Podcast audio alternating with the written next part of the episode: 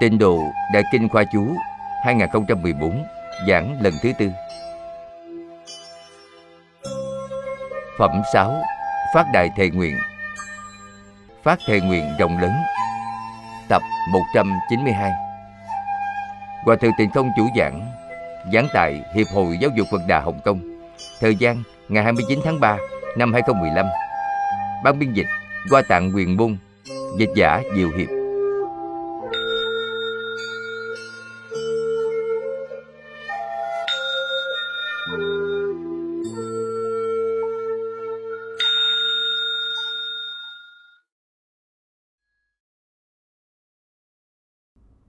Kính chào quý vị Pháp Sư, quý vị đồng học. Mời an tọa. Mời an tọa.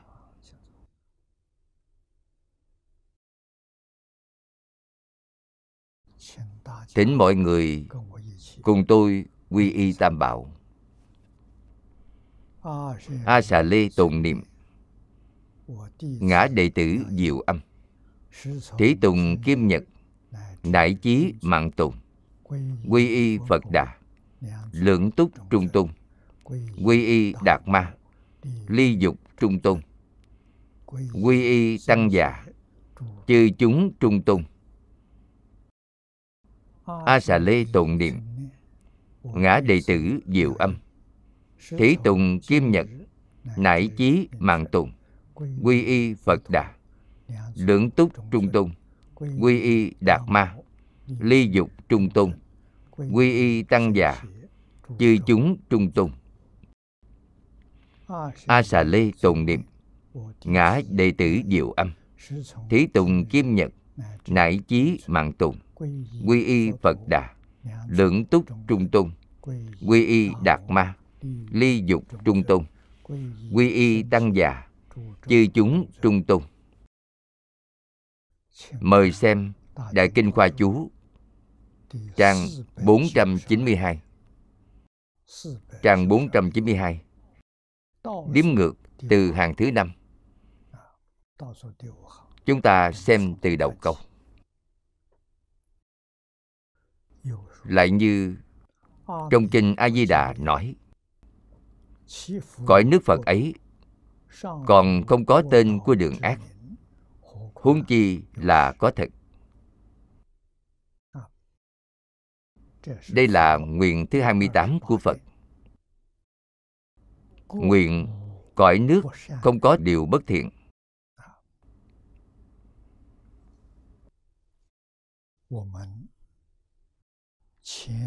Đoạn này chúng ta đã học hôm trước. Ở đây Niệm lão đưa ra một ví dụ trong kinh A Di Đà. Trong kinh A Di Đà có vài câu kinh văn. Cõi nước Phật ấy chính là thế giới cực lạc của A Di Đà Phật, còn không có tên của đường ác. Tên gọi của ba đường ác cũng không có,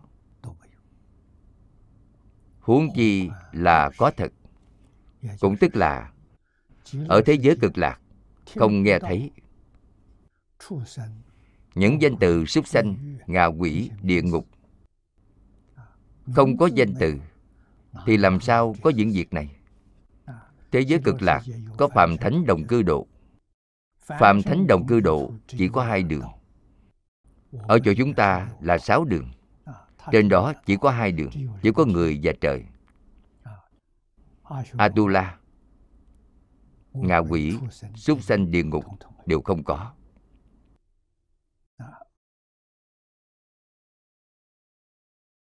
Trong kinh nói có chim.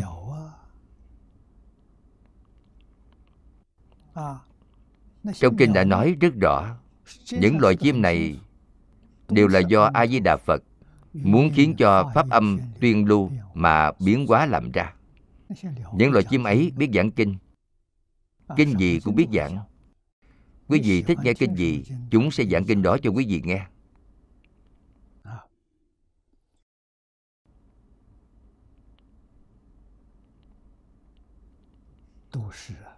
đều là do A Di Đà Phật biến hóa ra, không phải là đường súc sanh thật,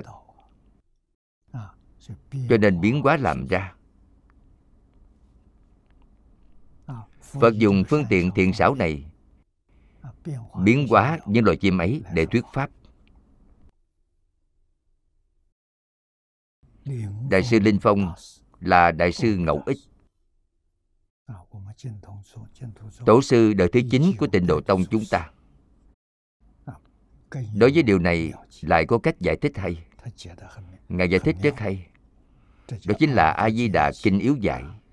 Trong Di Đà Yếu Giải nói, đây là giả thiết câu hỏi đáp, hỏi Bạch Hạc, vân vân. Chẳng phải là tên của đường ác sao? Người khác đưa ra câu hỏi này, có Bạch Hạc, Cộng Tước, Anh Vũ, Xá Lợi, đây chẳng phải là súc sanh sao? Đây không phải là tên của đường ác sao? Đáp, đã chẳng có tội báo, chúng là do A Di Đà Phật biến hóa ra, không phải là đường súc sanh thật. Vì vậy thì mỗi một danh từ đều nói rõ công đức cứu cánh của Như Lai, gọi là cứu cánh vì Bạch Hạc, vân vân, đều là danh xưng tốt đẹp của tánh đức, đâu phải là danh từ xấu ác. Nói rất hay. Đại sư Ngẫu Ích có trí huệ. Ý này phần sau niệm lão giải thích cho chúng ta. Ngài nói, trong kinh nói, trước tiên trích dẫn kinh, cõi đất ấy thường có đủ các loài chim kỳ diệu nhiều màu sắc như Bạch Hạc, Cộng Tước, Anh Vũ, Xá Lợi, Ca Lăng Tần Già, Cộng Mạng. Có những loài chim này ở thế giới Cực Lạc, đầu đầu cũng nhìn thấy. Chúng đều đang thuyết pháp.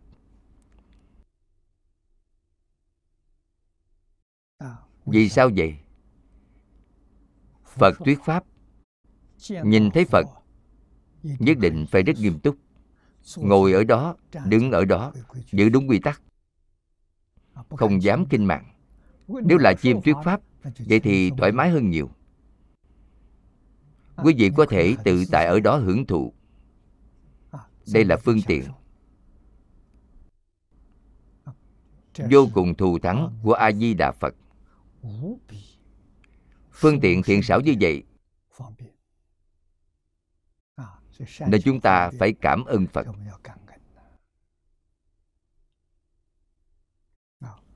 Nên nếu hỏi rằng cõi nước ấy có các loài chim như Bạch Hạc, vân vân, thì tên gọi Bạch Hạc chẳng phải là tên gọi của ác báo sao? Đây chính là câu hỏi giả thiết trong yếu giải.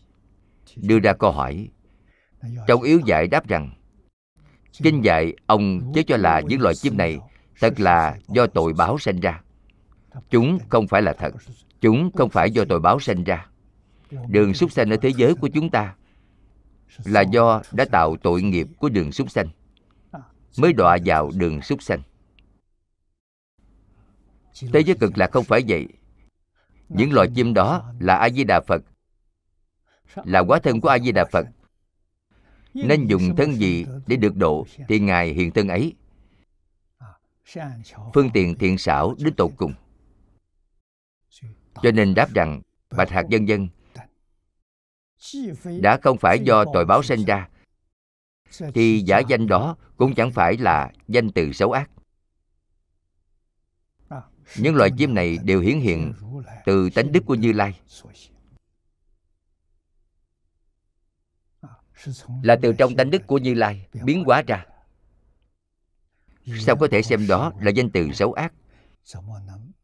Làm sao có thể xem đó là tên gọi của súc sanh?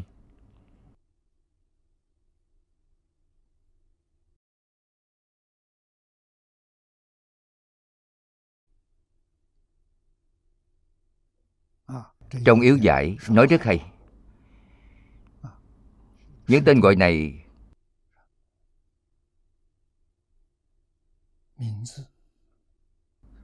đều là xứng tánh mà có, Tiếp theo lại nêu ví dụ trong Quán Kinh. Trong Quán Kinh nói vua ngọc như ý, phóng ra ánh sáng vi diệu màu vàng. Ánh sáng ấy hóa ra các loài chim màu trăm báo. Trong Quán Kinh cũng có ví dụ này. Có các loài chim. Những loài chim này từ trong ánh sáng vi diệu của vua ngọc như ý biến hóa ra.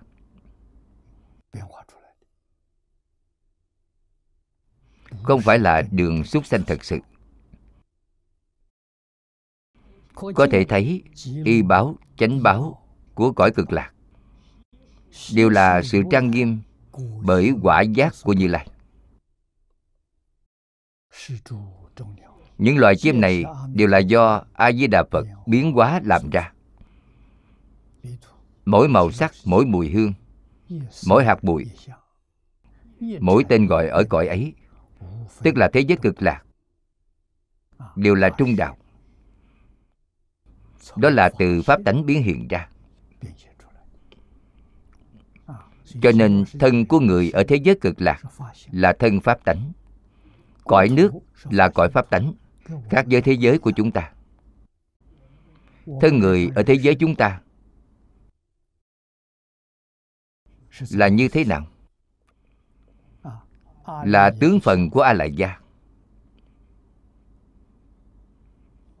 thân pháp tướng. Hoàn cảnh sống của chúng ta, vô lượng vô biên tinh cầu của cả vũ trụ, đều là cảnh giới tướng của A Lại Gia, là giả, không phải thật. A Lại Gia có sanh, có diệt. Vì vậy cả vũ trụ, những gì chúng ta có thể nhìn thấy, nghe được, có thể nghe thấy, có thể tiếp xúc được, đều là tướng phận của A Lại Gia. Mỗi tướng phận của A Lại Gia, tướng phận cực kỳ nhỏ, trong kinh Phật gọi là cực vi sắc. Nhà khoa học ngày nay phát hiện rồi. Phật nói với chúng ta, đơn vị vật chất cực kỳ nhỏ này, nó không thể tách ra được. Nếu vừa tách ra thì không còn. Hiện tượng vật chất này không còn nữa. Hiện nay nhà khoa học phát hiện, làm sáng tỏ rồi. Nhà khoa học gọi vật chất nhỏ này là Neutrino. Neutrino bao lớn? Nhà khoa học nói với chúng ta, tập hợp 10 tỷ neutrino,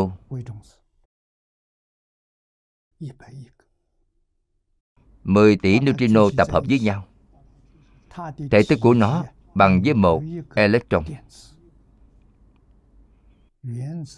Sau khi phá vỡ nguyên tử, phát hiện trong nguyên tử có electron, có neutron, có hạt nhân nguyên tử. Tức là một electron trong nguyên tử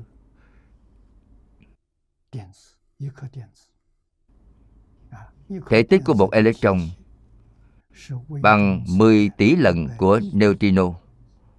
Nhỏ như vậy. Chúng ta không thấy được nguyên tử, nên có thể nói nguyên tử này là vi trần mà trong kinh Phật nói đến. Chắc hẳn là thứ này. Phật nói thiên nhãn của A-la-hán có thể nhìn thấy. Dưới A-la-hán, A-na-hàm không nhìn thấy. Phải chứng được quả A-la-hán mới có thể nhìn thấy. Đây là nhỏ ở trong cực nhỏ. Cực vi sắc này thật không đơn giản. Tuy nhỏ như vậy, nhưng nó có thấy, nghe hay biết. Nó có thọ, tưởng, hành, thức. Chính là ngũ uẩn mà nhà Phật nói đến. Các đồng học tụng Tâm Kinh rất thuộc. Trong Tâm Kinh nói Quán Tự Tại Bồ Tát hành thâm bát nhã ba la mật đa thời, chiếu kiến ngũ uẩn giai không. Ngũ uẩn này là chỉ cực di sắc. Cả vũ trụ do nó hợp thành. Cái Kim Cang nói là một hợp tướng. Hợp là tụ hợp lại. Toàn vũ trụ đều là sự tập hợp của một thứ nhỏ trong cực nhỏ mà biến hiện ra. Cho nên cả vũ trụ là cùng một thể tánh, chính là cực di sắc. Cực di sắc, mỗi cực di sắc đều có thọ tưởng hành thức. Đây là ngũ uẩn, sắc thọ tưởng hành thức. Sắc thọ tưởng hành thức không thể tách ra, là một không phải hai, không thể tách ra. Cho nên nhà khoa học phát hiện điều này mới biết được. Nhà khoa học đã phát triển 400 năm trên trái đất, đã phạm một sai lầm lớn nhất chính là tách nó ra. Khoa học tách nó ra thành vật lý và tâm lý. Hiện tượng vật chất là vật lý, thọ tưởng hành thức là thuộc về tâm lý. Tách ra rồi, không giống như Phật. Phật không tách ra, Phật nói đó là một không phải hai. Điều không thể tách ra là hiện tượng gì? Tất cả vật chất đều có thấy, nghe hay biết. Vật chất nhỏ hơn, nhỏ đến mức không thể nhỏ hơn nữa, là cực vi sắc. Nó có cảm thọ, nó có thọ, nó có tưởng, nó có hành. Hành chính là sanh diệt liên tục không ngừng. Niệm trước diệt, niệm sau liền sanh, nó không bị gián đoạn. Hiện tượng này gọi là hành. Cuối cùng là thức. Thức là bổn thức, cũng tức là tự thể của nó.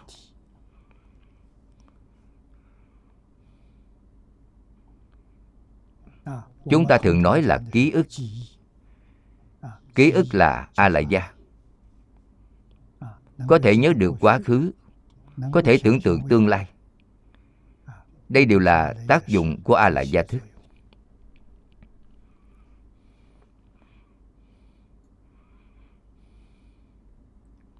Khoa học chia cả vũ trụ thành ba loại lớn. Phật Pháp cũng chia vũ trụ thành ba loại lớn. Danh từ khác nhau, nhưng ý nghĩa là như nhau. Hiện tượng vật chất là loại thứ nhất. Trong kinh Phật gọi là cảnh giới tướng. Cảnh giới tướng của A-lại-da, ý niệm, khởi tâm động niệm, chính là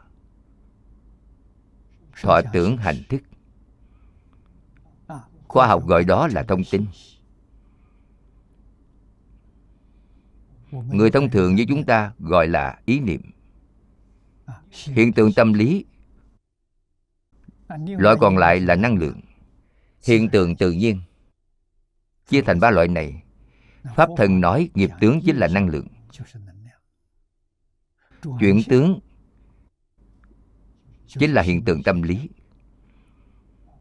Cho nên danh từ khác nhau, nhưng ý nghĩa đều tương đồng. Đây là bí ẩn của vũ trụ mà nhà khoa học và triết học nói. Khoa học hiện nay có thể nói là tiến bộ tương đối khả quan. Ba bí ẩn này của vũ trụ, bí ẩn thứ nhất được khám phá ra rồi, khám phá ra vật chất rồi. Về mặt tinh thần thì đã đề cập đến, nhưng vẫn chưa nói rõ ràng. Trong kinh Phật giảng tường tận, tường tận hơn so với báo cáo của khoa học. Cho nên kinh Phật không đơn giản. Tôi có lý do tin rằng khoa học đang tiến bộ không ngừng. 30 năm sau, khoa học có thể làm sáng tỏ tam tế tướng.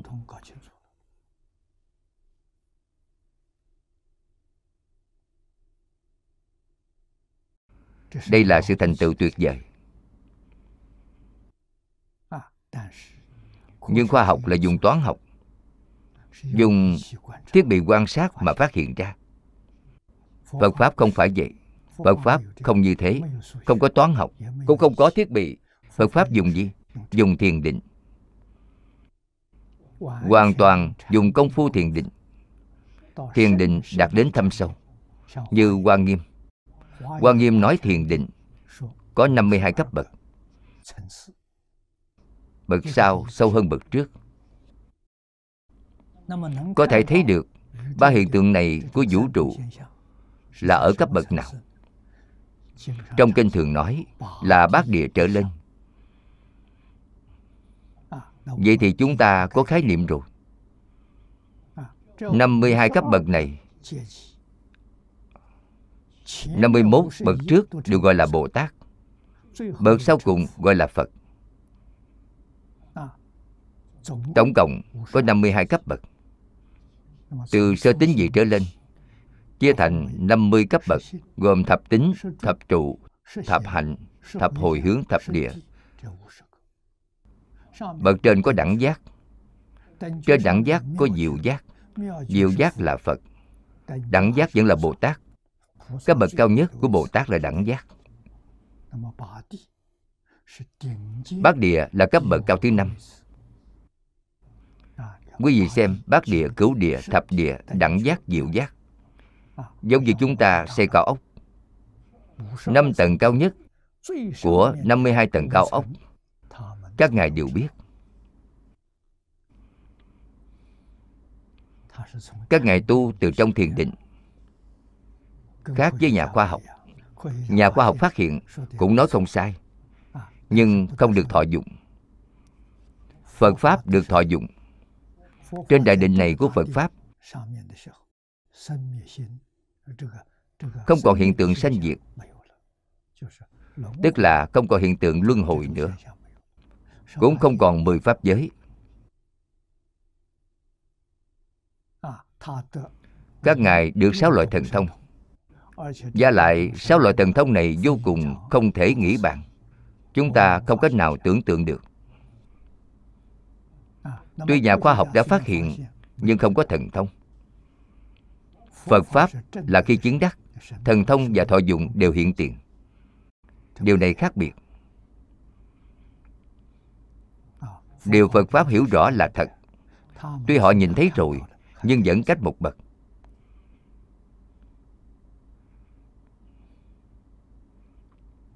Vì vậy, chúng tôi có lý do tin rằng 30 năm sau, Phật giáo không được gọi là tôn giáo nữa, mà là gì? Là khoa học bậc cao, triết học bậc cao.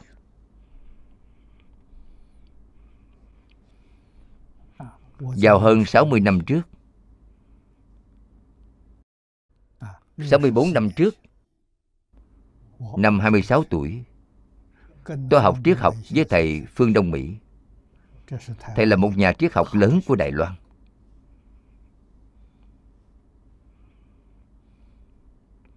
Tôi rất biết ơn thầy. Thầy đã giảng cho tôi nghe bộ khái luận triết học. Mục sau cùng là triết học kinh Phật. Lúc đó tôi không biết. Thầy Phương nghiên cứu Phật giáo, không biết. Khi thầy giảng mục này thì tôi hỏi thầy. Tôi nói Phật giáo là tôn giáo, mà còn là đa thần giáo. Đa thần giáo có nghĩa là tôn giáo cấp thấp, tôn giáo cấp cao chỉ có một vị thần thật. Phật giáo thì vị nào cũng lại thần tượng. Đây là tôn giáo cấp thấp, làm sao có triết học được. Thầy Phương nói với tôi, Thích Ca Mâu Ni. Thầy không nói Phật, thầy chỉ nói Thích Ca Mâu Ni là nhà triết học vĩ đại nhất trên thế giới. Triết học kinh Phật, đặc biệt là Phật giáo Đại Thừa, là đỉnh cao nhất của triết học thế giới. Học Phật là sự hưởng thụ cao nhất của đời người. Tôi đã dần biết được Phật giáo. Trong mục này tiếp nhận lời dạy của Thầy, tôi thỉnh giáo Thầy. Tôi nói, thưa Thầy, triết học kinh Phật này Thầy học từ đâu vậy? Thầy nói với tôi, vào thời kỳ kháng chiến, 8 năm kháng chiến, Thầy dạy ở Tứ Xuyên. Vào lúc đó, trường đại học Trung ương dời đến hậu phương lớn ở Tứ Xuyên. Thầy dạy học ở trường. Có một khoảng thời gian Thầy bị bệnh. Có bạn bè giới thiệu, tốt nhất là đến núi Nga Mi để tu dưỡng. Nơi núi Nga Mi đó rất tốt. Thầy liền đến đó, giữ bệnh vài tháng trên núi. Trên núi không có báo chí, không có tạp chí, hoàn toàn không có những thứ này, chỉ có kinh sách. Hàng ngày Thầy mở kinh sách ra xem, càng xem càng thích thú. Cổ nhân Trung Hoa nói, đọc sách ngàn lần, tự hiểu nghĩa kia. Thầy học được từ đây. Chúng tôi tin Thầy cũng sẽ thảo luận những kinh điển này với các vị hòa thượng. Nhưng trong những vị hòa thượng ấy, không có nhiều vị thật sự thâm nhập kinh tạng. Thầy rất thông minh, Thầy thật sự hiểu được, vô cùng hiếm có. Phật Pháp của tôi học được từ đây, học được từ triết học. Thầy nói với tôi, Thầy nói nếu con muốn học Phật, hai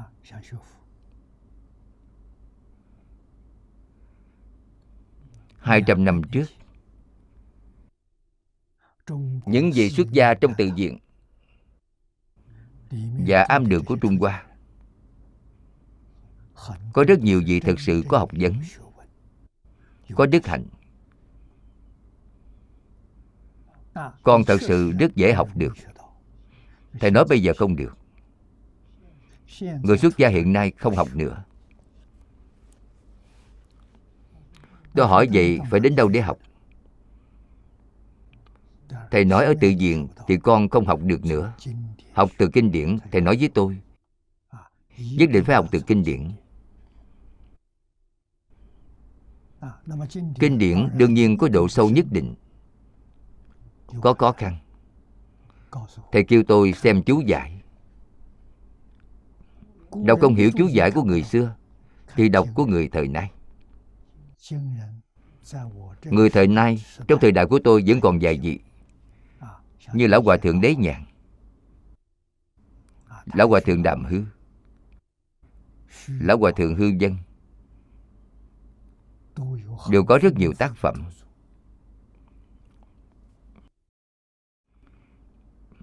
Đại sư Thái Hư cũng đã để lại rất nhiều tác phẩm cho người đời sau. Tác phẩm của Đại sư Thái Hư tương đối dễ hiểu. Đối với người sơ học mà nói thì rất có cống hiến. Tiếp dẫn người sơ cơ dễ. Bây giờ những vị đại đức này đều không còn nữa. Ở thời đại này quá ít người như vậy. Có một số học giả nghiên cứu Phật học,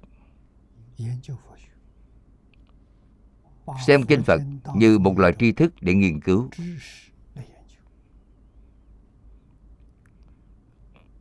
Không kiến tánh, không có công phu, cũng tức là thông thường nói là không khai ngộ. Không khai ngộ, học được toàn là tri thức. Khai ngộ rồi, kinh Phật này là trí huệ. Trí huệ có thể giải quyết tất cả vấn đề, không để lại di chứng. Tri thức thì không được. Tri thức không thể giải quyết vấn đề, có tính hạn chế, mà còn để lại di chứng. Đến ngày nay thì khó khăn rồi. Chúng ta mở trường Đại học Phật giáo thì không khó. Nhưng việc dạy học trong Đại học Phật giáo thì có vấn đề rồi. Nếu tìm một số học giả, chuyên gia thông thường trong nhà Phật để dạy, vậy thì hoàn toàn biến chất. Tất cả kinh điển biến thành tri thức Phật học. Đương nhiên là bản thân không được thọ dụng, không thể giải quyết phiền não, không thể liễu sanh tử, không thể xuất tam giới. Điều này là chắc chắn. Mà còn có thể giảng sai kinh điển, giảng sai mà chính quý vị không biết. Vì vậy, học thuộc truyền thống của nước ta và Phật Pháp Đại Thừa, mục đích học tập đều là khai ngộ. Ngộ có tiểu ngộ, có đại ngộ, có đại triệt đại ngộ. Đại triệt đại ngộ là minh tâm kiến tánh. Các Pháp Sư giảng kinh, Pháp Sư chú sớ thời xưa ở Trung Hoa đều yêu cầu phải kiến tánh. Không kiến tánh thì không có tư cách giảng kinh, không có tư cách chú sớ. Chúng ta xem trong Đại Tạng Kinh, kinh là do Phật thuyết, đương nhiên không có gì để nói. Chú sớ của nhiều đời tổ sư được thu nhận vào trong Tạng Kinh, vậy thì chứng minh các ngài đại triệt đại ngộ, nên tác phẩm mới được thu nhận. Không minh tâm kiến tánh, không đại triệt đại ngộ, thì tác phẩm đó tuyệt đối không thể đưa vào tạng. Cho nên tác phẩm của tổ sư Đại Đức tiêu chuẩn là đưa vào tạng. Những tác phẩm trong Tạng Kinh có, không sai. Tác phẩm không được đưa vào Tạng Kinh đều có vấn đề. Điều này là thầy dạy chúng tôi, không chỉ là thầy Phương dạy cho tôi. Sau này tôi thân cận thầy Lý, tôi theo thầy 10 năm, thầy cũng nói với tôi như vậy. Chúng tôi học giảng kinh, ra giảng kinh, không khai ngộ, làm gì có tư cách. Thầy khích lệ chúng tôi lên đài giảng. Tôi nói chúng con không dám lên đài giảng. Thầy liền nói, thế hệ các trò không lên đài giảng thì Phật Pháp sẽ diệt. Vì sao vậy? Vì không có người giảng kinh. Sau này không còn ai giảng kinh nữa.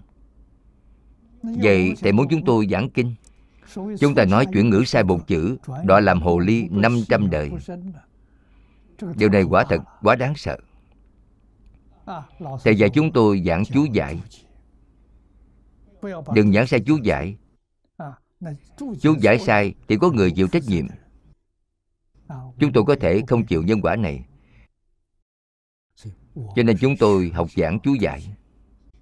Học giảng chú giải thì cần phải có tâm chân thành, tâm thanh tịnh, tâm cung kính.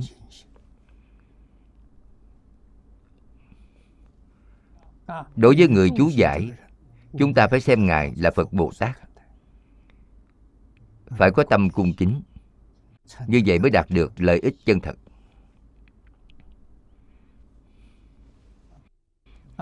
Khai ngộ, lý niệm dạy học và phương pháp dạy học của người xưa dùng đều là đi đến con đường khai ngộ, khác với người thời nay. Hiện nay là học rộng nghe nhiều, và quý vị đọc nhiều, nhớ nhiều, gọi là cách học ghi nhớ. Cách học ghi nhớ, ngay cả Khổng Phu Tử cũng không cho là đúng. Trong luận ngữ có nói, việc học bằng cách ghi nhớ không đủ để làm thầy người khác. Có thể thấy được người xưa mời thầy không tìm người học theo cách ghi nhớ. Hiện tại hoàn toàn trở thành học vấn bởi ghi nhớ. đến đâu để tìm người khai ngộ đây? Quá khó. Nhưng chúng ta phải đào tạo, nhất định phải đào tạo người khai ngộ, mới có thể cứu giảng Phật giáo. Người như thế nào có thể khai ngộ? Phải có điều kiện bẩm sinh. Điều kiện bẩm sinh có ba. Thứ nhất là thật thà, thứ hai là nghe lời, thứ ba là thật làm. Người đầy đủ ba điều kiện này có khả năng khai ngộ, nhất định không thể bỏ qua họ, phải giúp đỡ họ. Thật thà, nghe lời, thật làm. Đây là đức hạnh, đây cũng là trí huệ.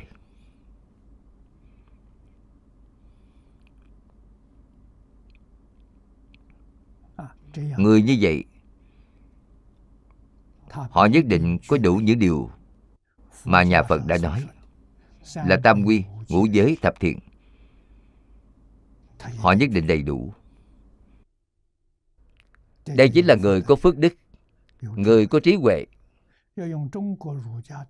Nếu dùng luân thường đạo đức của nhà Nho để nói, họ nhất định đầy đủ. Ngũ luân, ngũ thường, tứ duy, bát đức.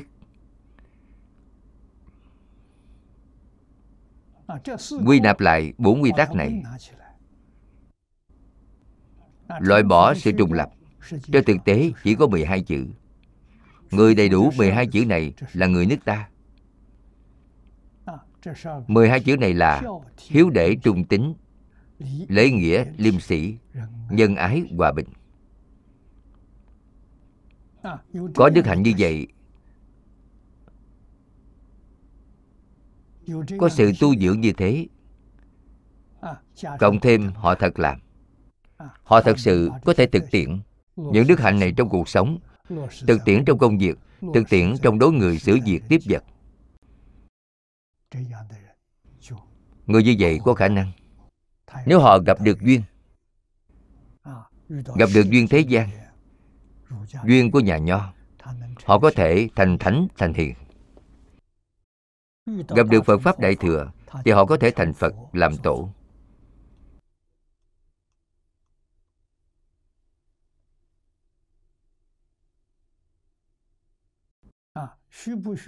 Có cần những nền tảng khác không?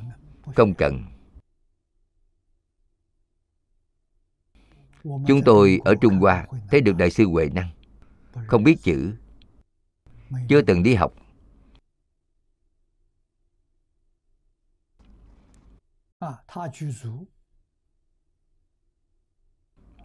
Ngài đầy đủ ba điều kiện này: thật thà, nghe lời, thật làm. Đời sống, đối nhân tiếp vật, Ngài khiêm tốn. Cung kính, chân thành. Dùng tâm chân thành, tâm cung kính, tâm thanh tịnh, Ngài liền được thành tựu. Ngài đầy đủ những điều này. Vì vậy, Ngài có thể cùng với Ngũ Tổ Hòa Thượng, Hoàng Nhẫn, chúng ta thấy được trong Đàn Kinh. Sơ thực tế, Ngài và Ngũ Tổ Hòa Thượng Hoàng Nhẫn chỉ gặp mặt 2 lần.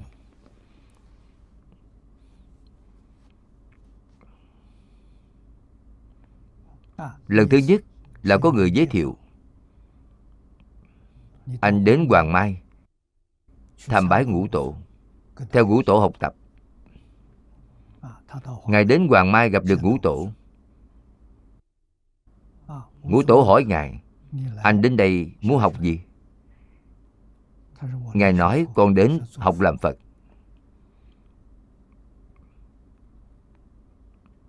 Ngài nói thật, Ngài không phải nói đùa. Ngài muốn đến để làm Phật. Đoạn đối thoại này nằm ở phần trước trong Đàn Kinh. Ngũ tổ giao việc cho Ngài, biết Ngài xuất thân là tiều phu, vẫn làm nghề cũ,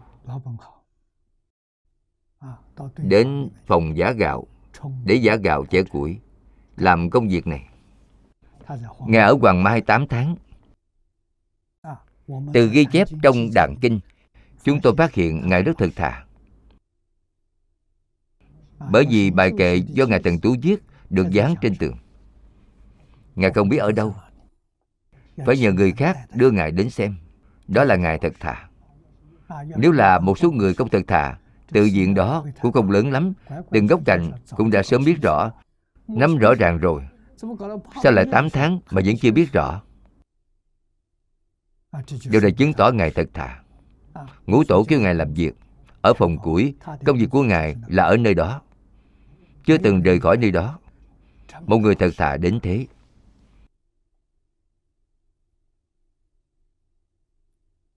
Ngài nghe bài kệ của Ngài Thần Tú, biết là chưa khai ngộ, Ngài sửa lại bài kệ đó.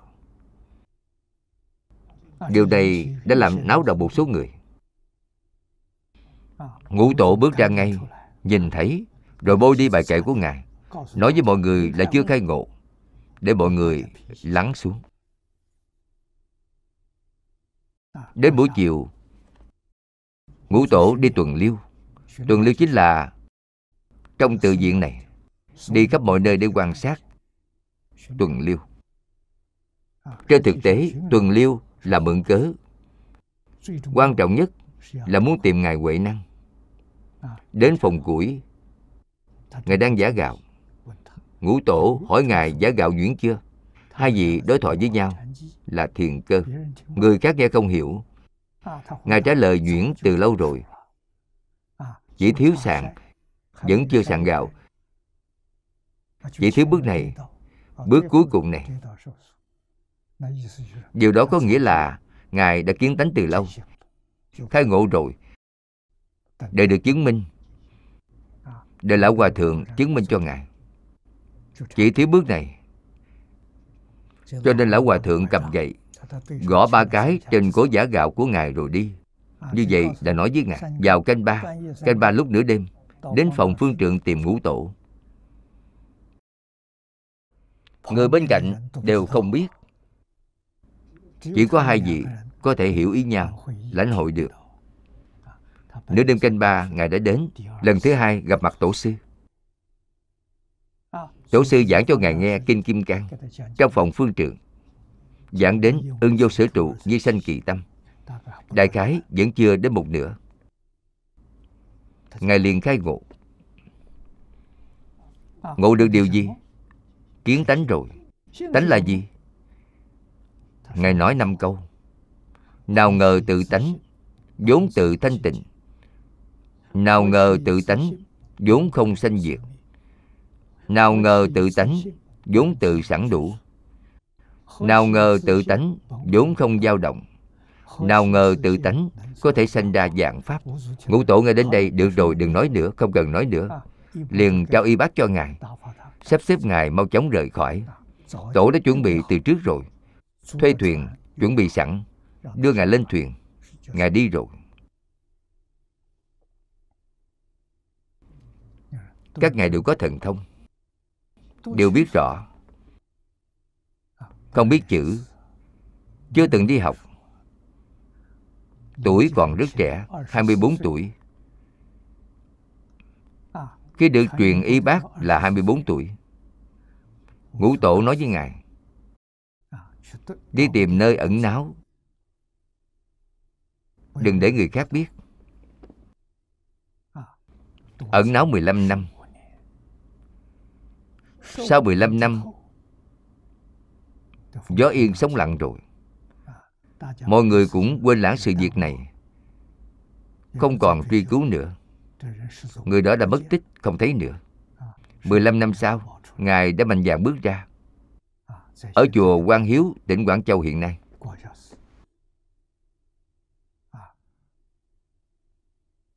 Hòa thượng phương trượng ở chùa Quan Hiếu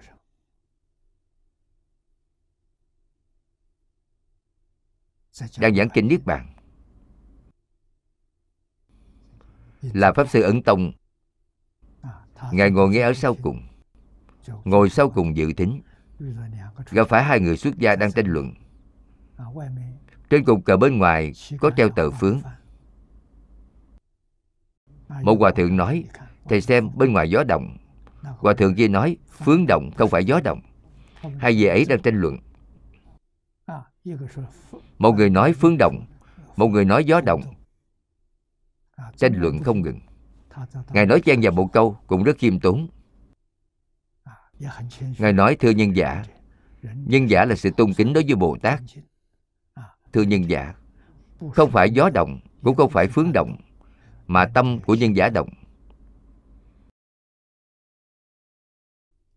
Vừa nói lời này ra, mọi người đều rất kinh ngạc. Sau khi Pháp Sư Ấn Tông giảng kinh xong, bước xuống, hỏi Ngài. Ngài nói y bát của Ngũ Tổ đã được truyền lại. Pháp Sư hỏi có phải là Ngài không? Ngài liền thừa nhận. Pháp Sư nói, mời lấy y bát ra cho mọi người xem. Ngài liền đưa y bát ra.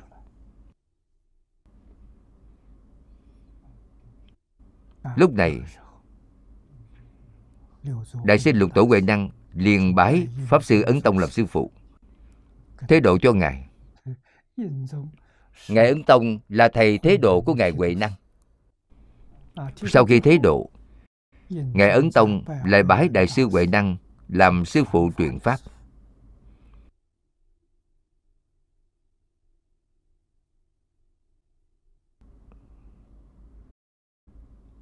Quý vị xem, Ngài Ấn Tông khiêm tốn. Ngài Ấn Tông thật sự là hộ pháp. Nếu không có Ngài Ấn Tông, Đại sư Huệ Năng bước ra, muốn người khác biết được Ngài thì rất khó. Vì vậy, chúng tôi nghĩ rằng Ngài Ấn Tông cũng là Bồ Tát hóa thân, tuyệt đối không phải là người phạm. Có sự độ lượng lớn như thế, thu nhận Ngài, quay lại bái Ngài làm thầy. Người Trung Hoa nói, nước lên thì thuyền lên. Ngài vừa nâng lên thì danh vọng của Lục Tổ tăng lên rất nhiều.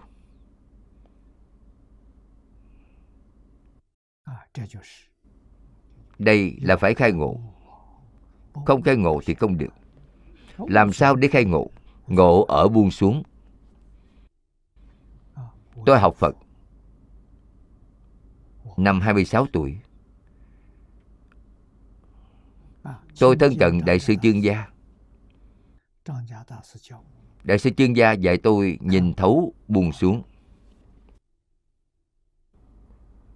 Nhìn thấu, hiểu rõ chân tướng sự thật. Sau khi hiểu rõ chân tướng thì phải buông xuống. Vì sao vậy? Chân tướng là giả. Hễ có tướng thì đều là hư vọng. Đây là chân tướng. Tất cả pháp hữu vi như mộng ảo bọt bóng là chân tướng.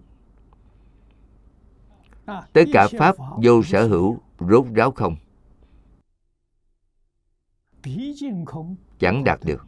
Đây là chân tướng.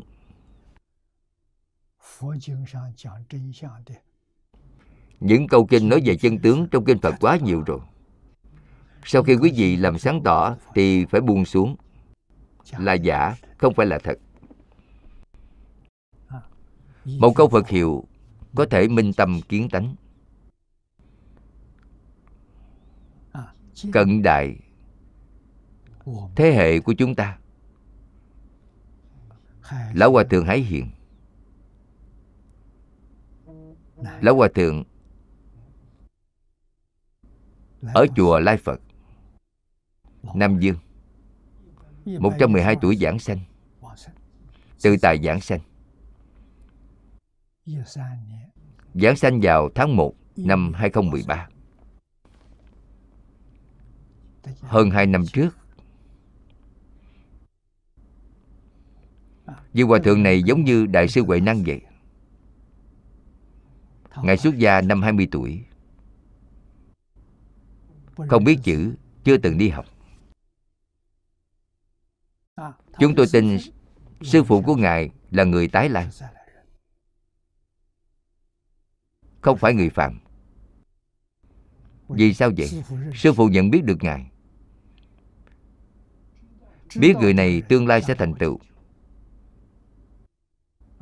Sẽ thành tựu tức là tương lai có thể chứng được minh tâm kiến tánh. Cũng như ngũ tổ nhận biết được Ngài Huệ Năng, vừa gặp mặt đã biết được. Sợ người khác đố kỵ chướng ngại, muốn làm khó Ngài, nên sắp xếp Ngài làm công quả trong phòng giả gạo.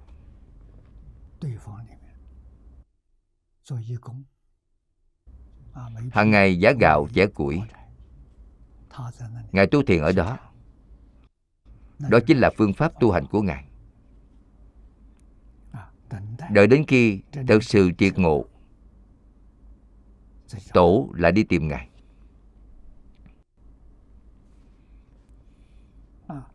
Sư phụ của Lão Hòa Thượng là Pháp Sư truyền giới, cũng là người minh tâm kiến tánh.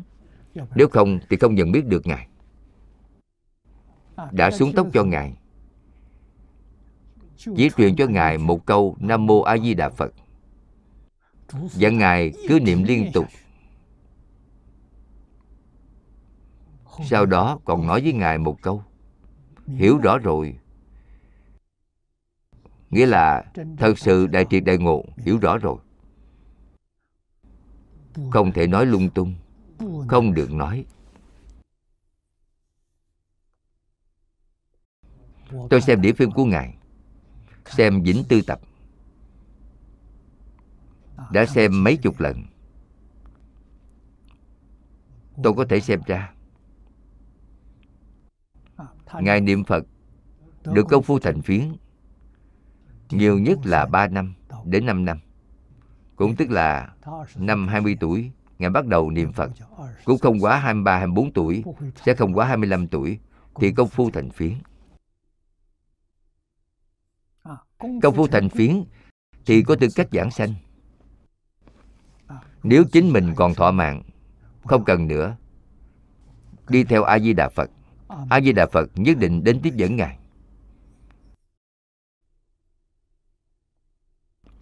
Chỉ cần niệm đến công phu thành phiến, A Di Đà Phật nhất định sẽ hiện thân, đưa tin cho quý vị. Tâm quý vị liền được định, quý vị sẽ không nghi ngờ nữa, quý vị sẽ dũng mãnh tinh tấn. Còn có rất nhiều người nhìn thấy A Di Đà Phật thì không buông tay. Số nhiều, không phải là số ít. Cơ hội rất khó có được. Không cần thọ mạng nữa, khẩn cầu A Di Đà Phật bây giờ đưa con giảng sanh. Phật rất từ bi, cho nên chúng ta xem Tịnh Độ Thánh Hiền Lục, xem truyện giảng sanh, trong đó có rất nhiều người đều niệm Phật 3 năm được giảng sanh. Đó tuyệt đối không phải là tuổi thọ của họ, là họ không cần nữa.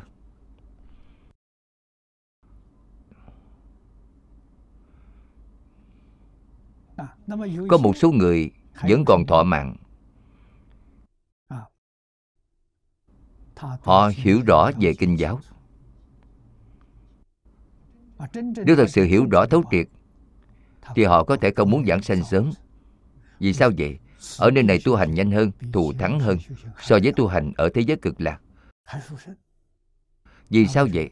Ở đây có rất nhiều chiến duyên, ở thế giới cực lạc không có chiến duyên, cho nên tương đối chậm.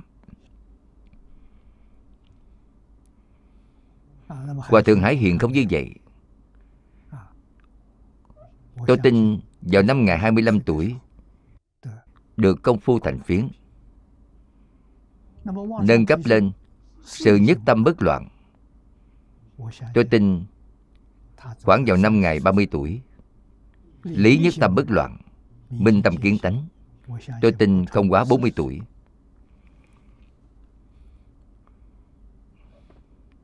Là người thật thà,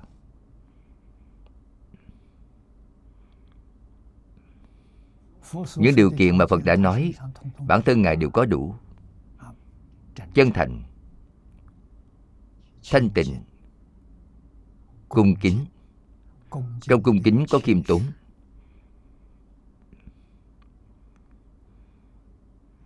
Điều này chúng ta đều nhìn thấy. Chính Ngài đã tiết lộ tin tức cho chúng ta. Cũng tình cờ để lộ một câu nói, người không chú ý thì không biết. Điều gì tôi cũng biết. Ngài nói như vậy, điều gì tôi cũng biết, chỉ là tôi không nói. Điều gì cũng biết chính là minh tâm kiến tánh. Không minh tâm kiến tánh thì không thể nói câu này. Nói câu này là đại vọng ngữ. Tội đó đọa địa ngục A Tỳ. Điều gì cũng biết. Phật Pháp, Tế Pháp, quý vị hỏi Ngài, Ngài đều biết. Không có gì mà Ngài không biết. Ngài chưa đọc kinh điển lần nào, cũng chưa từng tụng kinh, cũng chưa từng nghe giảng kinh. Quý vị đọc kinh giảng cho Ngài nghe, Ngài sẽ giảng cho quý vị nghe. Những gì Ngài giảng tuyệt đối không sai. Vào thời đại của chúng ta còn xuất hiện người như vậy, thật là quá hiếm có.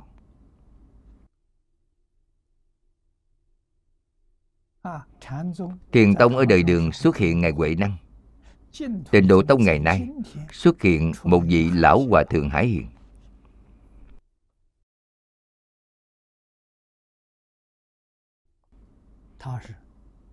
Sau khi Ngài khai ngộ, nghe theo lời dặn dò của A Di Đà Phật, Ngài đã rất nhiều lần khẩn cầu Phật đưa Ngài giảng sanh. Phật nói với Ngài, con tu rất tốt. Ở thế gian này thêm vài năm, làm tấm gương tốt cho người học Phật. Đặc biệt là làm tấm gương tốt cho người niệm Phật. Vì vậy, Ngài trụ thế là để biểu Pháp. Chúng tôi tin rằng 112 tuổi đó không phải là thọ mạng vốn có của Ngài. Thọ mạng vốn có chắc hẳn là xấp xỉ với đồng tham đạo hữu của Ngài 70-80 tuổi. Có thể sống đến 112 tuổi. Đây là A Di Đà Phật gia trì. A Di Đà Phật muốn Ngài đến biểu Pháp, muốn Ngài đến hộ trì Tịnh Tông. Ngài đã hoàn thành nhiệm vụ rồi. Nhất định là Phật đã giao hẹn với Ngài. Khi con nhìn thấy một quyển sách, quyển sách này chính là nếu muốn Phật Pháp hưng, chỉ tăng tán thắng tăng, do Pháp Sư Hoàng Lâm biên soạn. Con gặp được quyển sách này, Phật sẽ đến tiếp dẫn con giảng sanh.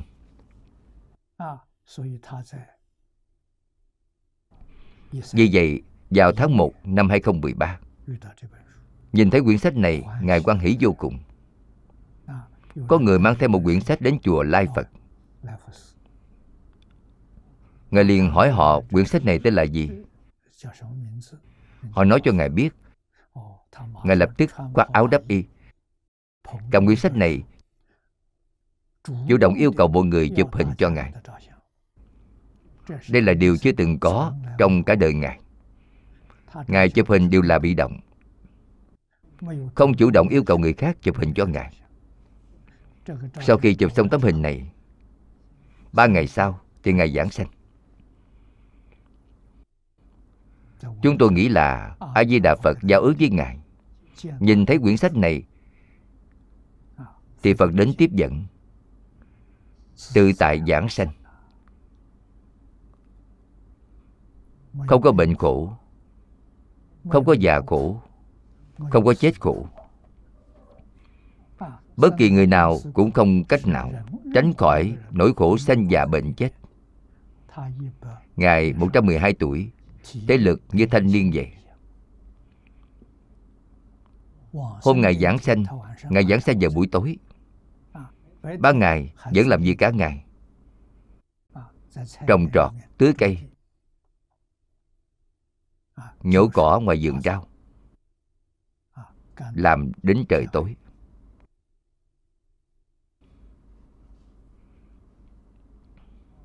Ngài biết trước ngày giờ, Ngài không nói với người khác. Ngài không muốn người khác đưa Ngài giảng sanh. Ngài nói với người khác, giảng sanh cần người khác hộ niệm thì không đáng tin. Tôi dựa vào chính mình là được rồi, tôi không cần nhờ người khác.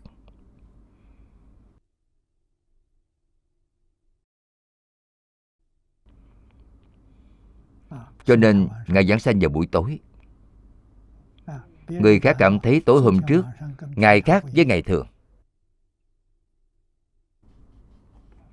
Bởi vì bình thường Lão Hòa Thượng đi ngủ rất sớm, thức dậy cũng sớm. Tối hôm đó Ngài ngủ rất trễ.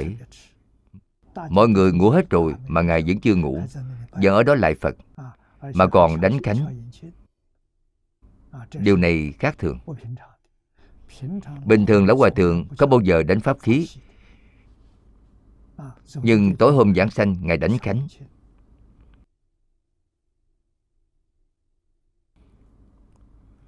Đến sáng ngày hôm sau, sau khi mọi người xong thời khóa sáng, nhìn thấy Lão Hòa Thượng vẫn chưa ra, đến mời Ngài ăn cơm.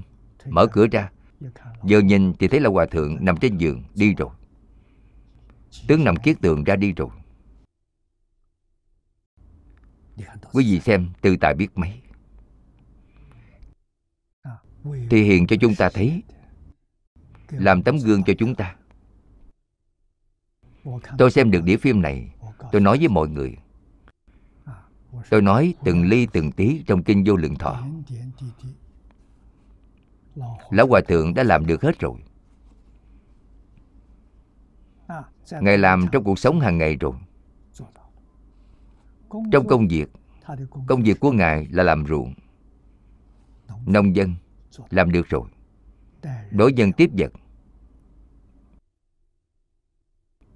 Ngài hoàn toàn làm được rồi. Vì vậy, tôi bảo các đồng học xem đĩa phim này là tổng kết của Kinh Vô Lượng Thọ. Hy vọng mỗi ngày mọi người xem 3 lần, niệm 10.000 tiếng Phật hiệu, một năm đừng gián đoạn. Không gián đoạn, năm này mọi người đã xem 1.000 lần rồi. 1.000 lần, mục đích là gì? Từ hiểu nghĩa kia, quý vị sẽ có chỗ ngộ. Không có đại ngộ thì có tiểu ngộ, chắc chắn có chỗ ngộ. Quý vị sẽ kiên định tín tâm, kiên cố nguyện tâm đối với pháp môn niệm Phật. Đời này nhất định sẽ thành tựu, chắc chắn được giảng sanh. Lão Hòa Thượng làm tấm gương cho chúng ta. Câu Phật hiệu này phải niệm như thế nào? Pháp môn tịnh độ tu như thế nào? Làm chứng chuyển cho chúng ta, thật là hiếm có.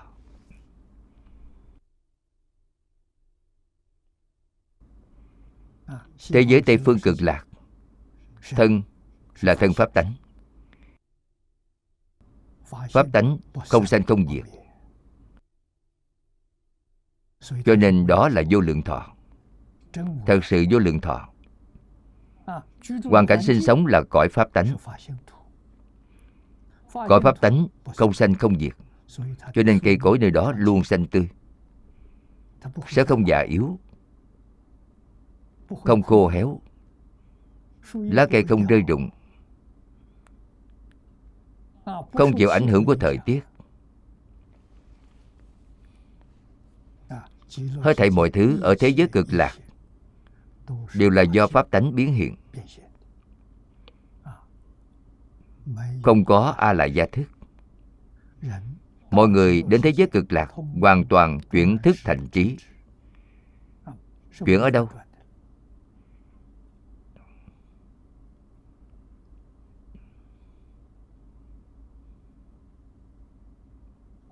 Trong Tịnh Tu Tiệp Yếu Báo Ân Đạp, Lão Cư Sĩ Hoàng Niệm Tổ đã nói,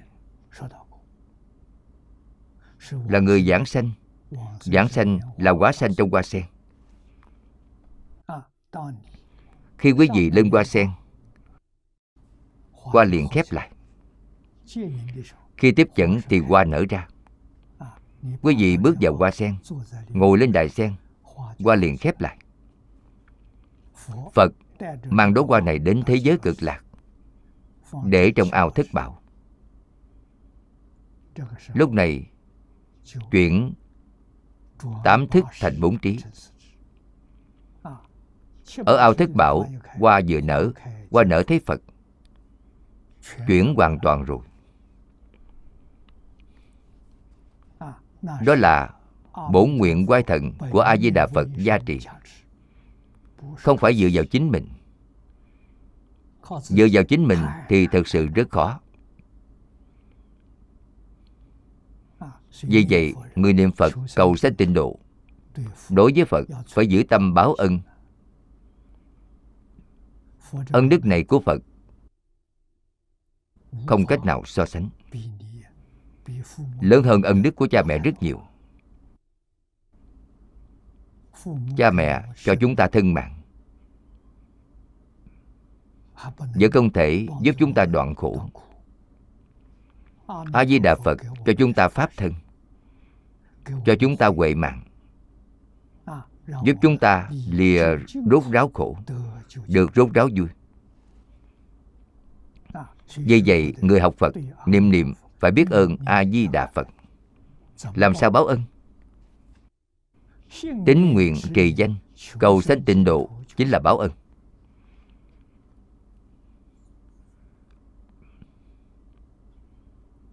Tuyệt đối không thể bỏ lỡ cơ hội lần này. Cơ duyên lần này vô cùng thù thắng.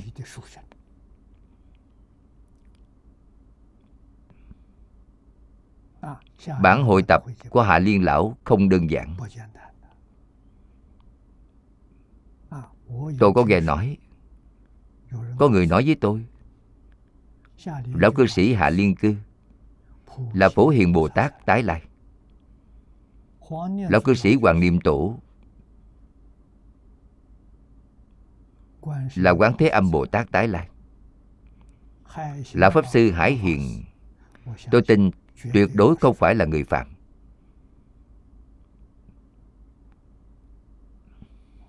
Nếu Ngài không phải là A Di Đà Phật tái lai, thì tôi tin Ngài là Đại Thế Chí Bồ Tát tái lai.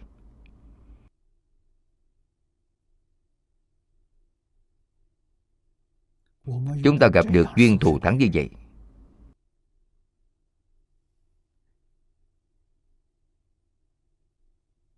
không thể bỏ lỡ. Lỡ mất rồi thì thật sự đáng tiếc. Vô cùng thù thắng là đến để độ chúng ta.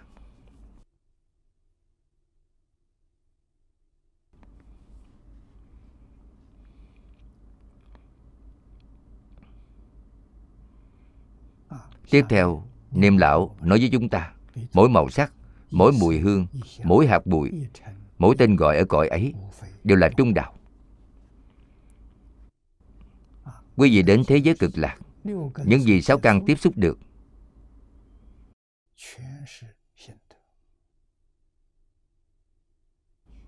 toàn là do tánh đức tự nhiên lưu lộ.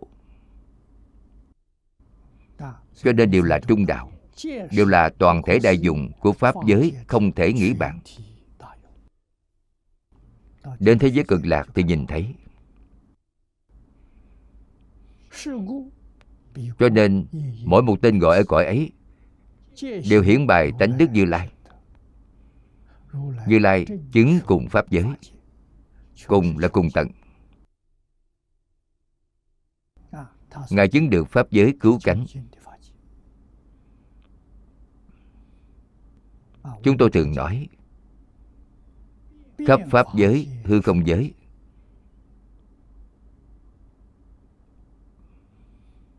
không có nơi nào Ngài bỏ sót.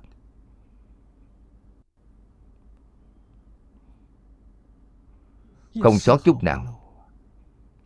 Chứng được rốt ráo viên mãn, Pháp giới viên mãn. Phải biết điều này. Soi thấu nguồn tâm, công đức rốt ráo. Bởi vì một điều chân thật thì hết thảy đều chân thật, một điều rốt ráo thì hết thảy đều rốt ráo.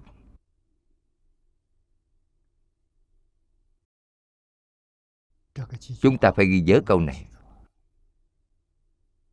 Niệm lão nói rất hay. Lại nữa, dùng giả danh để giải thích hiển bài thật pháp. Ở thế giới này của chúng ta là giả danh. Ngài dùng giả danh này để hiển bài tánh đức. Các loài chim ở thế giới cực lạc là do tự tánh biến hiện.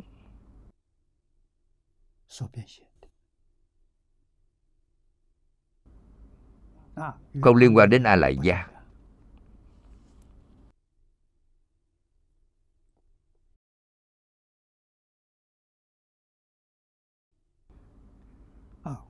Nên mỗi tên gọi ở cõi ấy đều là rốt ráo. Bạch Hạc là Bạch Hạc rốt ráo. Chim Cộng Mạng là chim Cộng Mạng rốt ráo. Những loại chim này đều do tánh đức của Như Lai hiển hiện. Vì giả danh đó cũng đều là tên gọi đẹp của tánh đức, nên chẳng phải ác danh. Câu này nói rất hay, nói rất rõ ràng, rất tường tận. Chúng ta đừng nghi ngờ nữa. Chúng ta xem tiếp phần sau. Nguyện thứ 29, nguyện trụ chánh định tụ. Sở hữu chúng sanh, sanh ngã quốc giả, giai động nhất tâm, trụ ư định tụ. Tất cả chúng sanh sanh đến cõi nước con đều cùng một tâm, trụ trong định tụ. Định là chánh hạnh. Cũng tức là nói cho chúng ta biết, người ở thế giới cực lạc, tất cả mọi người, tất cả những loài chim này, tất cả những cây cối hoa cỏ,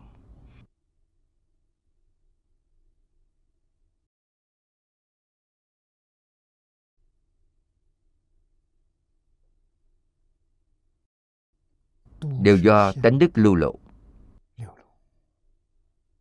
Trong tự tánh vốn sẵn có. Đại sư Huệ Năng nói: hạ kỳ tự tánh, năng sanh vạn pháp. Thế giới cực lạc chính là vạn pháp sanh ra từ tự tánh. Thế giới này của chúng ta cũng là vạn pháp sanh ra từ tự tánh. Vậy sao lại khác với thế giới cực lạc? Thế giới chúng ta ở trong tự tánh có vọng tâm.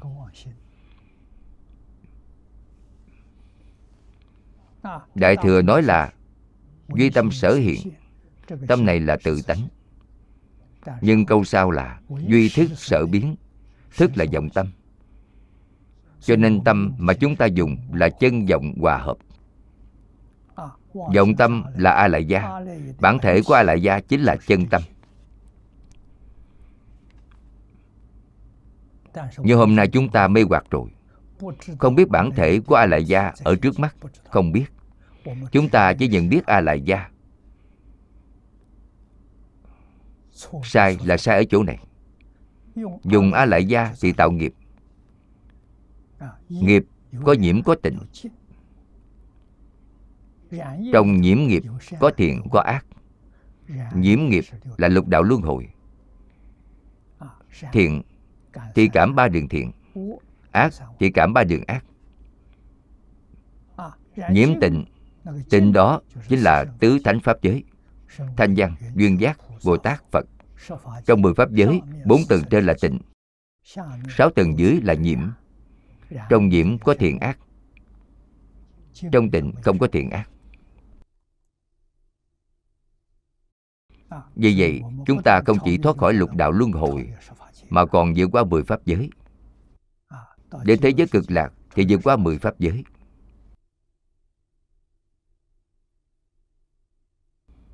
Trong thật báo độ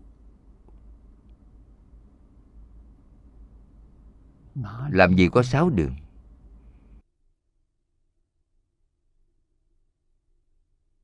sáu đường.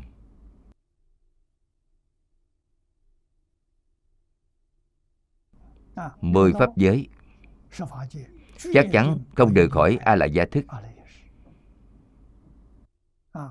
8 thức và 51 tâm sở không rời khỏi. Rời khỏi rồi, đó chính là thật báo độ, nhất chân pháp giới. Cho nên A La Gia thức quản tam giới lục đạo, quản 10 pháp giới. 10 pháp giới đều do A La Gia biến hiện, thức biến, không rời khỏi A La Gia thì không cách nào rời khỏi 10 pháp giới. Chuyển 8 thức thành 4 trí, vậy thì thoát khỏi 10 pháp giới rồi.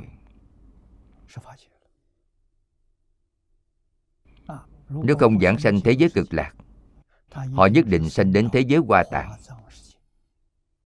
Thế giới Hoa Tạng là thật báo trang nghiêm độ của Thích Ca Mâu Ni Phật.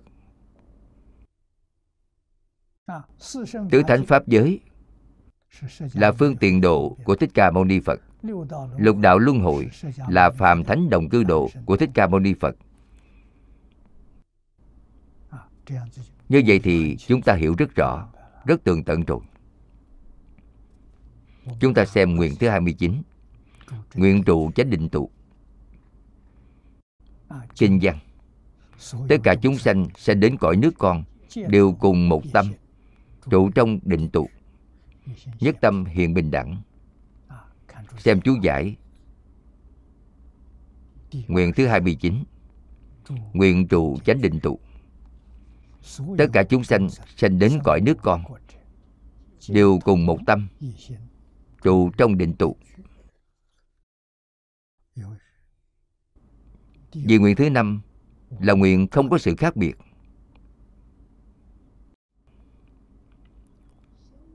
Nơi người sanh đến cõi ấy, tướng mạo không khác, đều cùng một hình dáng. Tướng mạo đã giống nhau thì tâm cũng tương đồng, tâm đều như nhau, trụ trong định tụ. Những câu này đã nói rất rõ ràng, rất tường tận, nói rất hay. Chúng ta phải chú ý đến nguyện thứ 5 trong 48 nguyện là nguyện không có sự khác biệt. Thế giới cực lạc không có tướng khác biệt. Nói bắt đầu từ đâu? Từ hình mạo. Hình là hình dáng của chúng ta. Thân thể của quý vị, vóc dáng của quý vị cao bao nhiêu, lớn thế nào? Đây là hình.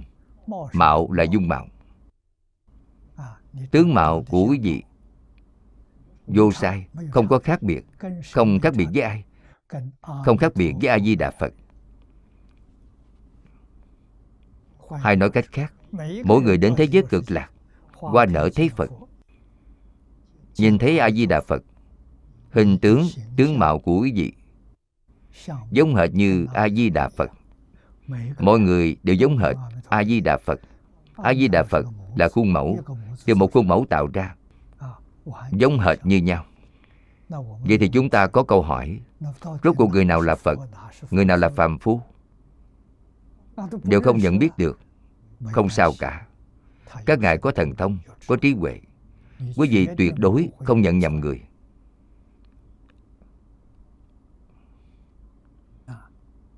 Và lại thế giới cực lạc rất náo nhiệt,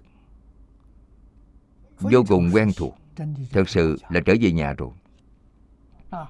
Cha mẹ nhiều đời nhiều kiếp, từ vô lượng kiếp đến nay, có người niệm Phật giảng sanh, quý vị đều thấy, cũng đều ở đó. Bạn bè thân thiết của quý vị, chỉ cần là người niệm Phật giảng sanh thì đều ở cùng nhau. Họ cũng sẽ cùng A Di Đà Phật để tiếp dẫn quý vị giảng sanh. Việc giảng sanh này rất thù thắng, không cô đơn.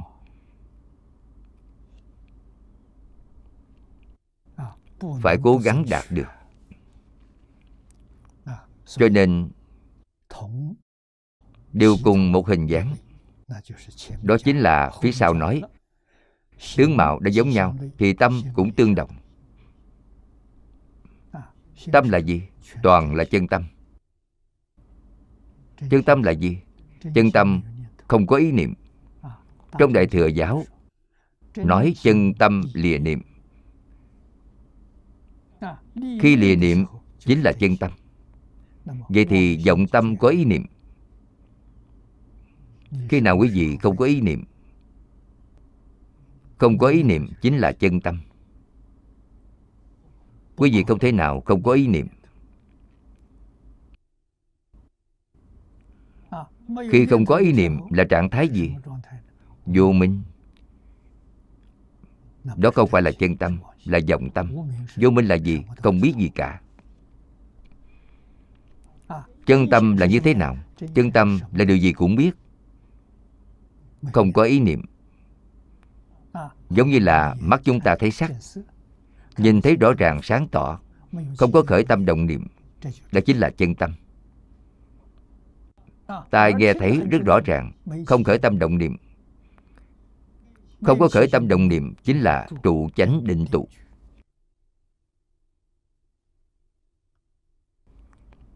Cho nên khi sáu căn của Phật tiếp xúc với cảnh giới sáu trần, không có khởi tâm động niệm là chân tâm. Có khởi tâm động niệm, không có phân biệt chấp trước là Bồ Tát. Cho nên Bồ Tát thấp hơn Phật một bậc.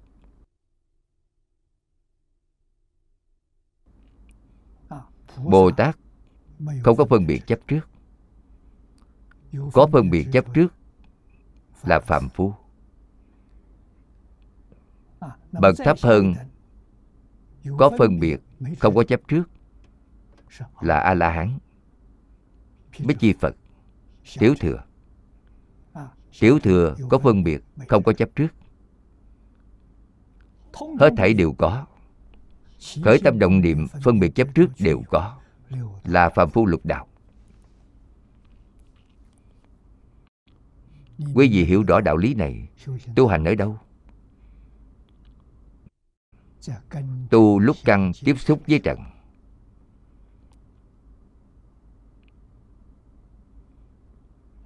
Tu pháp môn Tịnh Độ như thế nào? Khi căn tiếp xúc với trần,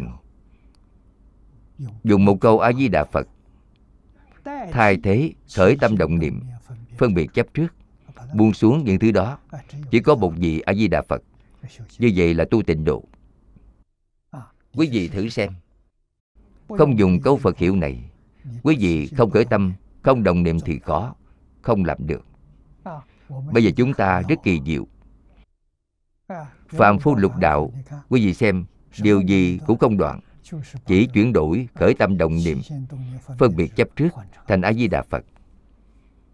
Thật sự chuyển đổi rồi. Có nhìn thấy rõ ràng không? Nhìn thấy rõ ràng. Có nghe rõ ràng không? Nghe được rõ ràng. Không để những điều đó trong tâm. Trong tâm để A Di Đà Phật. Ngoài A Di Đà Phật ra thì không có gì cả. Như vậy gọi là tu Tịnh Độ. Như vậy gọi là tu tâm thanh tịnh. Thật sự thanh tịnh. Thanh tịnh đến tột cùng. Trên đề kinh của chúng ta, tâm thanh tịnh là A-la-hán, không chấp trước, tâm thanh tịnh. Tâm bình đẳng là Bồ Tát.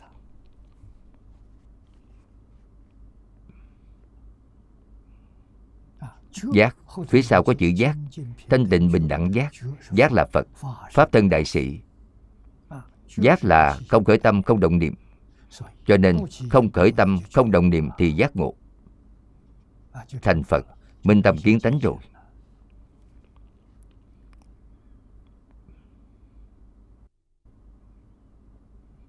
Vẫn còn khởi tâm động niệm thì không được. Khởi tâm động niệm là không giác.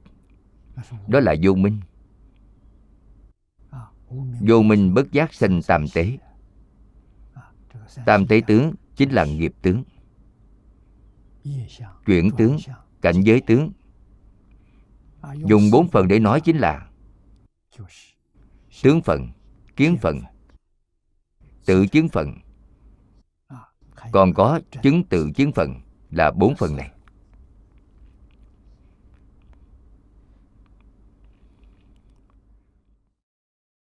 Tất cả những lời Phật nói cho chúng ta biết là giả, không phải thật.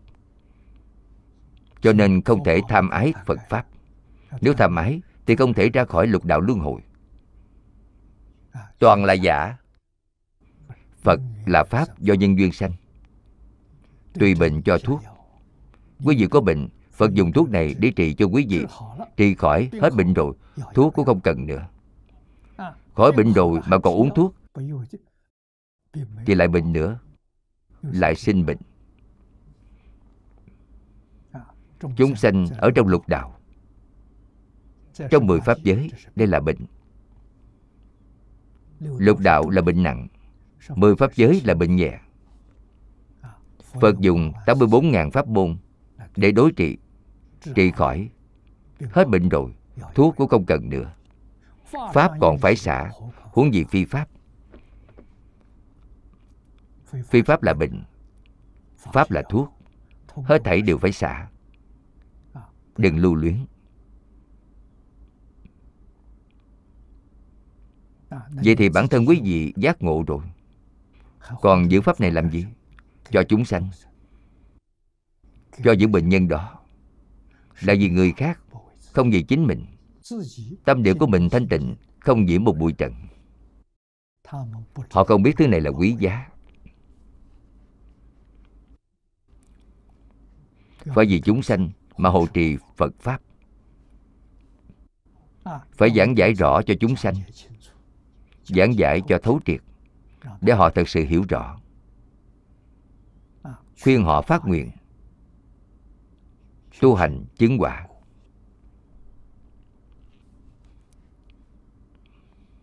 Tuy làm những việc này bận rộn nhưng rất vui vẻ. Tâm địa thanh tịnh, không nhiễm một bụi trần. Như Lão Hòa Thượng Hải Hiền,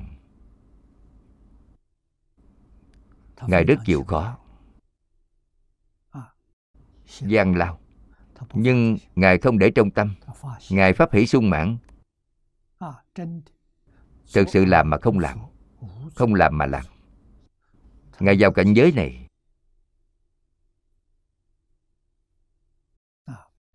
cho nên vô cùng hiếm có.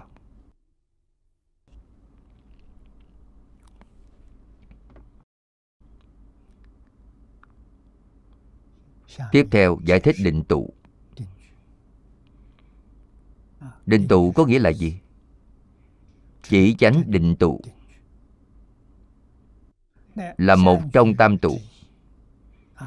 Tam tụ bao gồm tất cả chúng sanh. Tụ chính là loại, từng loại một. Phật chia chúng sanh thành 3 loại lớn, gọi tắt là tam tụ. Thuyết tam tụ thông cả đại thừa, tiểu thừa, nhưng ý nghĩa thì có vài cách nói, đều có trong kinh. Thứ nhất, chánh định tụ là nhất định chứng ngộ, cũng tức là đại triệt đại ngộ, minh tâm kiến tánh. Đây là chánh định tụ. Trong đây cũng có rất nhiều. Quý vị xem, Nhất Chân Pháp Giới, Thật Báo Trang Nghiêm Độ, dùng Kinh Hoa Nghiêm để nói. Sơ trụ Bồ Tát thì chứng được. Trong đây có thập trụ, thập hạnh, thập hồi hướng, thập địa, đẳng giác, 41 vị Pháp Thân Đại Sĩ. Các ngài trụ ở nơi đó. Người chưa minh tâm kiến tánh thì không đến được. Nơi đó ở đâu, quý vị cũng không biết. Trong Tịnh Độ gọi là thế giới Cực Lạc. Ở Thích Ca Mâu Ni Phật gọi là thế giới Hoa Tạng.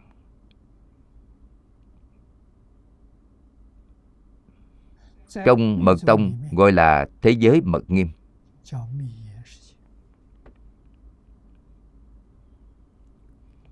Trên thực tế là 1 mà 3, 3 mà 1. Trong đây không tách rời, là một thể. Tên gọi khác nhau, sự thật là như nhau. Cho nên mật nghiêm chính là tịnh độ. Tịnh độ chính là hoa tạng.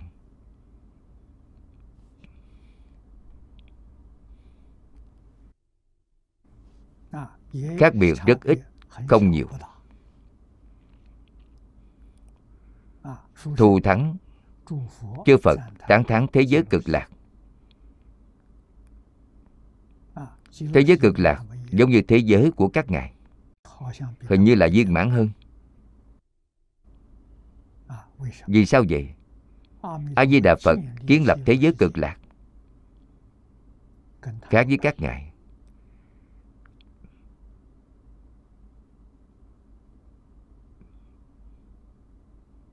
Các ngài dùng phương pháp thông thường, đoạn ác tu thiện, tích công lũy đức, đạt đến tột cùng thì thế giới này hiện tiền. A Di Đà Phật không phải vậy.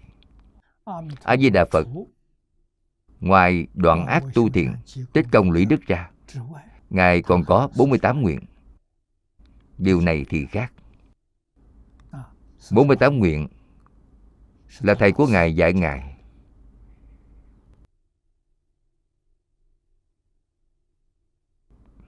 Nếu nguyện của ngài thành tựu thì giúp tất cả chúng sanh khổ nạn có một đạo tràng tu hành tốt, để mọi người có thể thành tựu viên mãn trong một đời. Nguyện này quá lớn, hiếm có, thật sự hiếm có. Rất nhiều người không nghĩ ra, ngài nghĩ ra rồi. Vậy phải làm sao mới có thể xây dựng một đạo tràng lý tưởng giúp đỡ họ? Thầy của ngài, thế gian Tự Tại Dương Phật nói với ngài, trước tiên con hãy đến cõi nước của chư Phật trong 10 phương để khảo sát. Hiện nay gọi là khảo sát, đi tham quan, đến học tập, chọn ưu điểm, bỏ khuyết điểm của người khác. Hay nói cách khác, thế giới cực lạc là tập hợp sự thành tựu tốt đẹp của tất cả cõi nước chư Phật trong 10 phương. Những điều tốt trong thế giới của tất cả chư Phật, chỗ ngài đều có. Điều không tốt thì chỗ ngài không có. Ví dụ như ở đây nói tướng mạo khác biệt. Trong cõi nước của tất cả chư Phật đều có sự khác biệt. Có khác biệt thì phát sinh phiền phức gì? Người có tướng mạo đẹp thì ngạo mạn, xem thường người khác. Tướng mạo xấu hơn chút, người xấu xí thì cảm thấy tự ti. Như vậy thì sanh phiền não. Ngài không muốn có người sanh phiền não. Tướng mạo mọi người đều như nhau, không cần so sánh. Phương pháp này tốt. Cho nên điểm này thù thắng hơn cõi nước của tất cả chư Phật. Thế giới Hoa Tạng không có nói tướng mạo giống nhau, không nói đến. Có thể thấy thế giới Hoa Tạng có tướng mạo có khác biệt. Ở thế giới cực lạc không có khác biệt.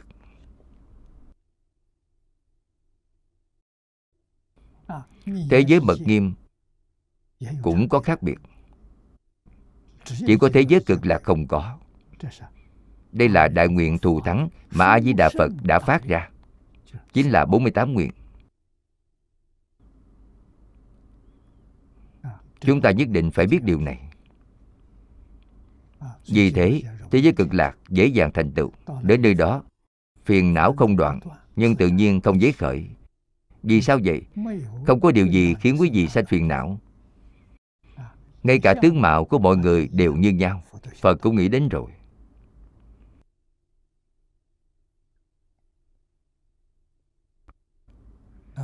Định tụ này chính là chánh định tụ, nhất định chứng ngộ.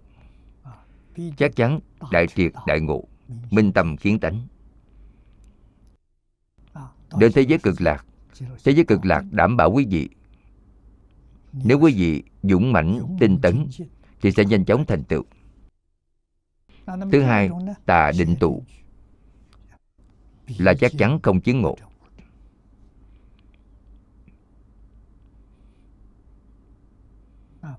Họ sẽ không khai ngộ.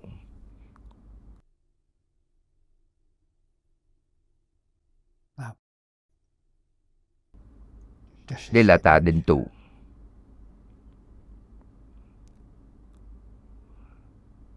Sẽ không khai ngộ.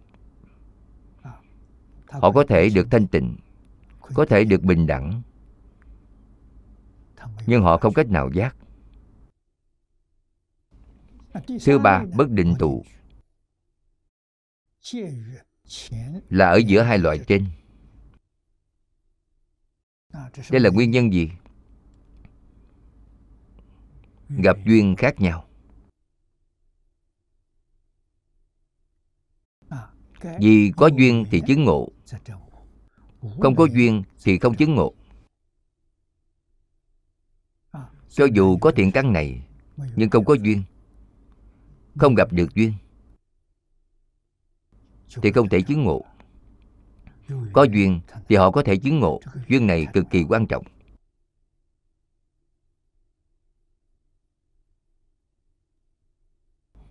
Đời này tôi gặp được duyên.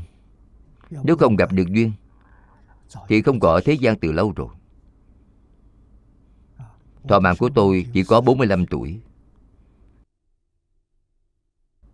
Tôi thật sự tin.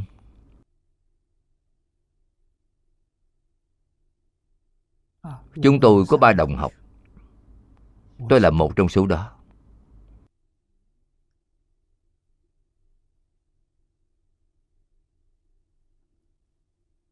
Chúng tôi quen biết nhau trước khi xuất gia. Sau này tôi xuất gia, họ cũng xuất gia theo tôi. Chênh lệch khoảng 1 năm. Chúng tôi cùng tuổi, vận mạng cũng giống nhau.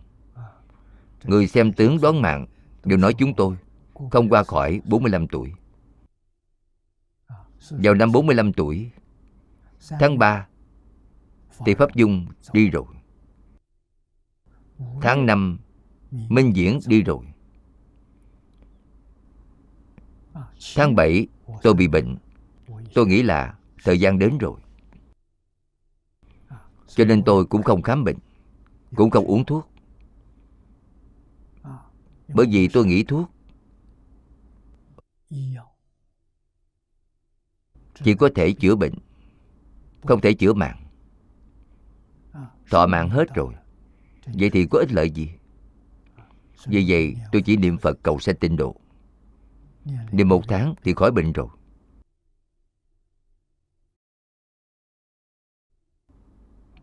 Mãi cho đến hôm nay, trong khoảng thời gian này tôi chỉ bị bệnh 1 lần. 4 ngày thì khỏi. 79 tuổi. Năm đó tôi ở Bắc Kinh, ở trong khách sạn. Tôi không vào bệnh viện, ở khách sạn 4 ngày. Có bác sĩ đông y đến khám bệnh cho tôi.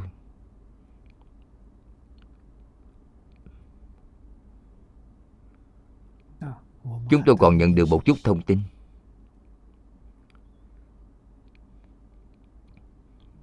Sau khi khỏi bệnh thì tôi trở về Hồng Kông, dưỡng bệnh 2 tuần thì tiếp tục giảng kinh.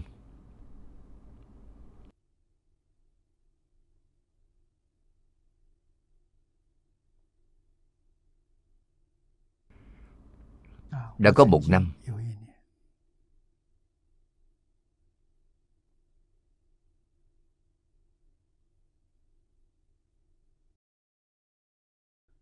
tôi gặp được Đạt Ma Cam Châu. Ngài nói với tôi, đặc biệt mời tôi nói với tôi chuyện này. Ngài nói chúng tôi đều nói sau lưng thầy. Tôi hỏi nói gì? Nói thầy không phải người xấu, chỉ có điều đáng tiếc là thọ mạng ngắn. lại không có phước báo. Không có phước báo chính là bần cùng. Tôi nói điều này không hề gì, có thể nói trước mặt tôi đã biết rồi. Ngài nói bây giờ thầy khác rồi, thầy thay đổi rồi. Tôi hỏi thay đổi thế nào? Lúc đó tôi giảng kinh được 12 năm. Ngài nói công đức giảng kinh mười mấy năm của thầy rất lớn, thọ mạng của thầy sẽ rất dài, phước báo của thầy sẽ rất lớn. Không ngờ năm sau thì Ngài qua đời rồi. Ngài lớn hơn tôi mười mấy tuổi, cũng là học trò của Đại sư Chương Gia.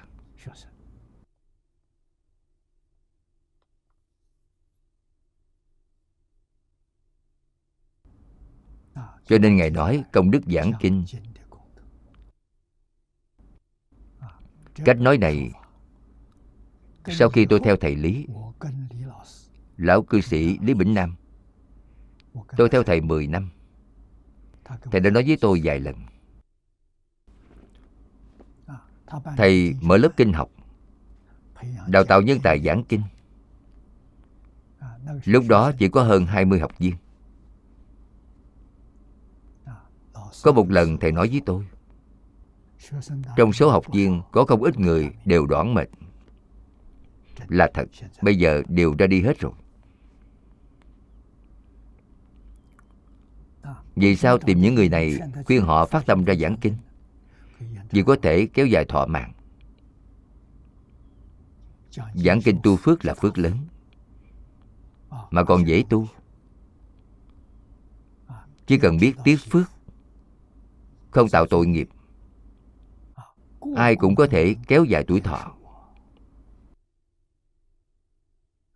Nếu không trì giới, vẫn tạo tội nghiệp, vậy thì không còn cách nào. Phước mà quý vị tu được đã bị triệt tiêu rồi. Trì giới tu phước.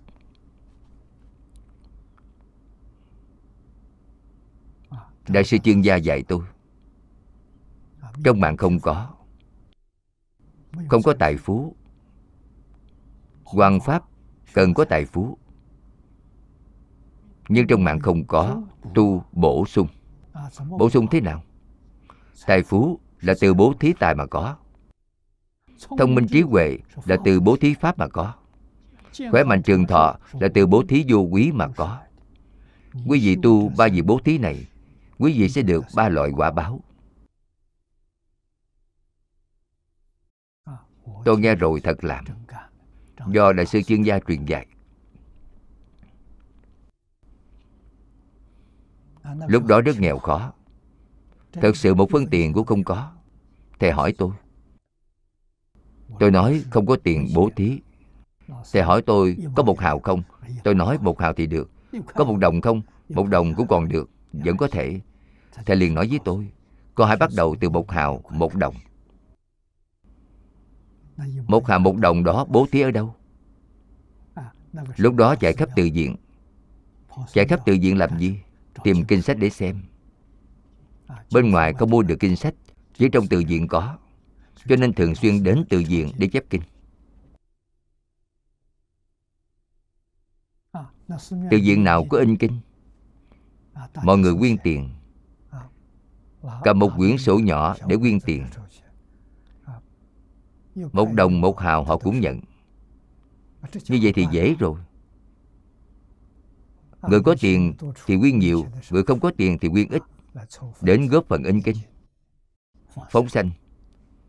Phóng sanh là bố thí vô quý. Thọ mạng chúng ta ngắn thì phải tu việc này. Kinh được in, kinh chính là bố thí pháp. Cho nên quý vị xem trong đây, có bố thí tài, có bố thí pháp, có bố thí vô quý. Ấn tổng kinh sách là 1 được 3. 3 loại quả báo này quý vị đều đạt được, là thật, không phải giả. Từ đó về sau, tôi có tiền thì làm.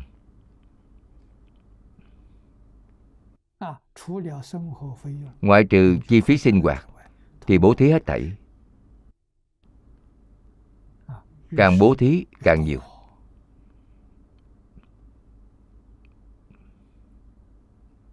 Đây là kinh nghiệm cả đời của bản thân tôi, là thật. Phước báo tăng trưởng, thông minh trí huệ tăng trưởng, khỏe mạnh trường thọ tăng trưởng. Cho nên những việc này đừng để trong tâm, chỉ làm, quả báo tự nhiên hiện tiền. Đừng mong cầu, tùy duyên không phan duyên. Có duyên thì chính mình làm, cố gắng nghiêm túc để làm. Không có duyên, không tìm việc để làm. Tùy duyên tốt, tìm việc rất phiền phức. Chúng ta không biết nhân quả, không biết việc đời trước, sẽ chuốc lấy rất nhiều phiền phức. Tùy duyên tốt.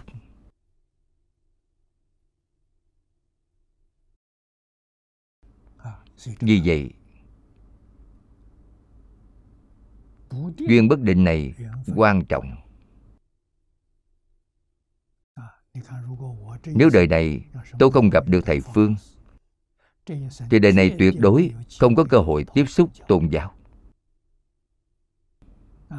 Bởi vì quan niệm khi còn nhỏ đều cho rằng tôn giáo là mê tín. Học được từ trường học, học tiểu học, học trung học, thầy đều nói như vậy. Nên sự ảnh hưởng này rất sâu, sẽ không tiếp xúc tôn giáo. Thầy Phương, thầy giới thiệu Phật Pháp cho tôi, được xem là một quá trình trong triết học. Cuối đời, thầy đã mở khóa học lớn này tại Đại học Đài Loan. Có mở khóa Phật học Đại Thừa, có khóa Phật học Đời Tùy Đường. Khóa học lớn nhất sau cùng là triết học Hoa Nghiêm. Đó là khi thầy nghỉ hưu ở Đài Bắc, trường Đại học Phụ Nhân mời thầy, là trường học Thiên Chúa Giáo, mời thầy giảng triết học Hoa Nghiêm. Phân lượng rất lớn. Thầy giảng khoảng hơn một năm.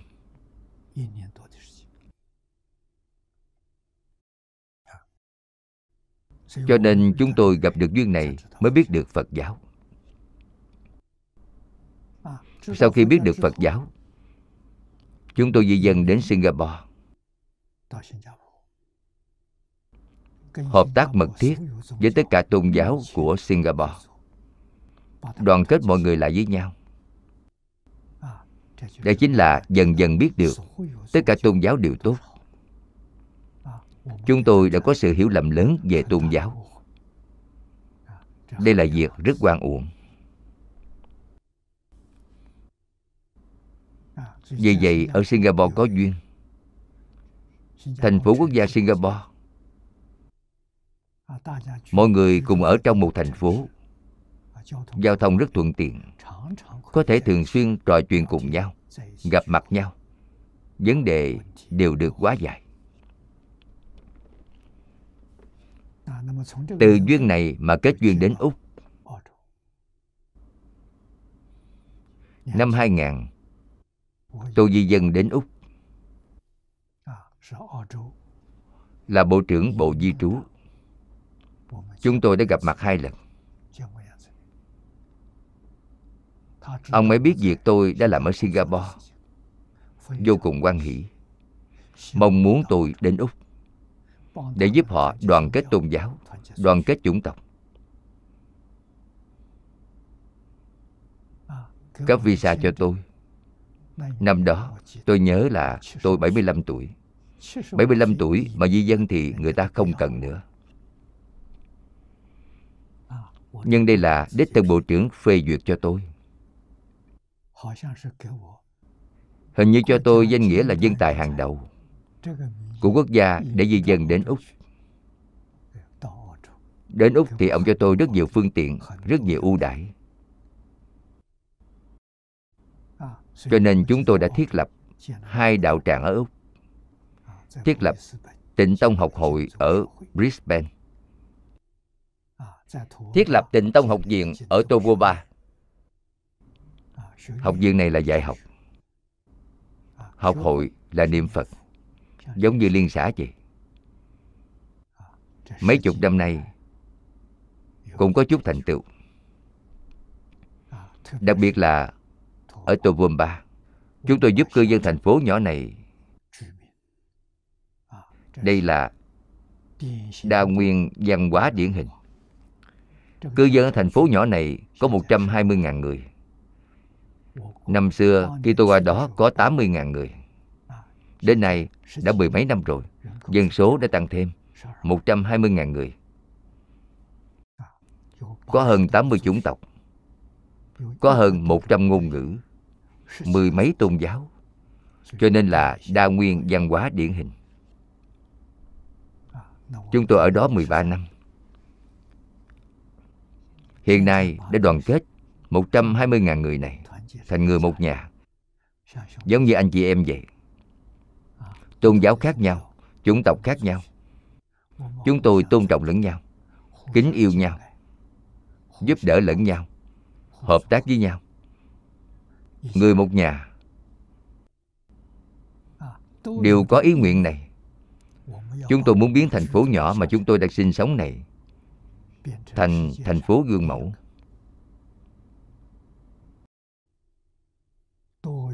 Hài hòa đa nguyên văn hóa đầu tiên trên thế giới. Mọi người nỗ lực hướng về một phương hướng, một mục tiêu hiếm có, cực kỳ hiếm có. Trong bao nhiêu năm nay, tâm tưởng sự đã thành.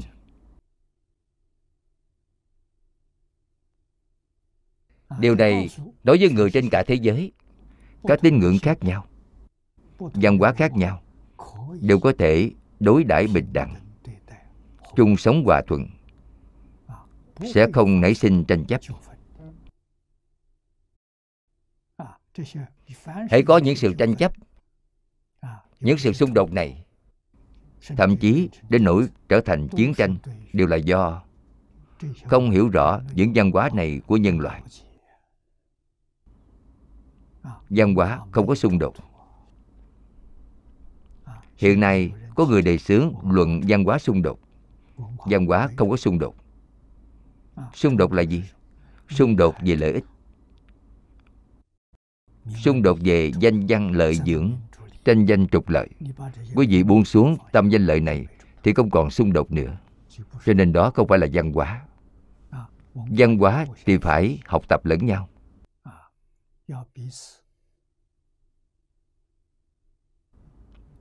Phải thúc đẩy lẫn nhau. Phải dung hợp một cách nghiêm túc. Tất cả văn hóa đều là văn hóa chung của nhân loại, đều là người một nhà.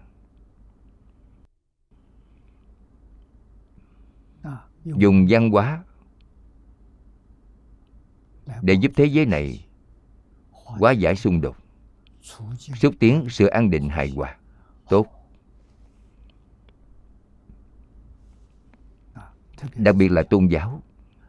Kinh điển của mỗi tôn giáo đều khuyên mọi người tu thiện. Hồi giáo, ngày nay nhắc đến Hồi giáo thì khiến cho mọi người liên tưởng đến khủng bố. Nhưng đối với Hồi giáo là sự oan uổng. Hồi giáo là tiếng Ả Rập, nghĩa là hòa bình, là thật, không phải giả. Cho nên hiện nay chúng tôi đề xướng, mong rằng mỗi tôn giáo đều có quyển sách nhỏ giới thiệu tôn giáo của mình, tinh hoa trong tôn giáo của mình, khiến cho mọi người trong thời gian ngắn đều có thể đọc được, đều có thể hiểu rõ, làm căn cứ lý luận đoàn kết giữa các tôn giáo. Chúng ta căn cứ vào gì để đoàn kết với nhau? Căn cứ vào kinh điển thì tốt biết mấy.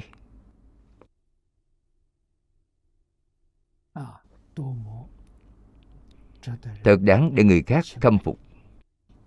đáng được người khác ca ngợi.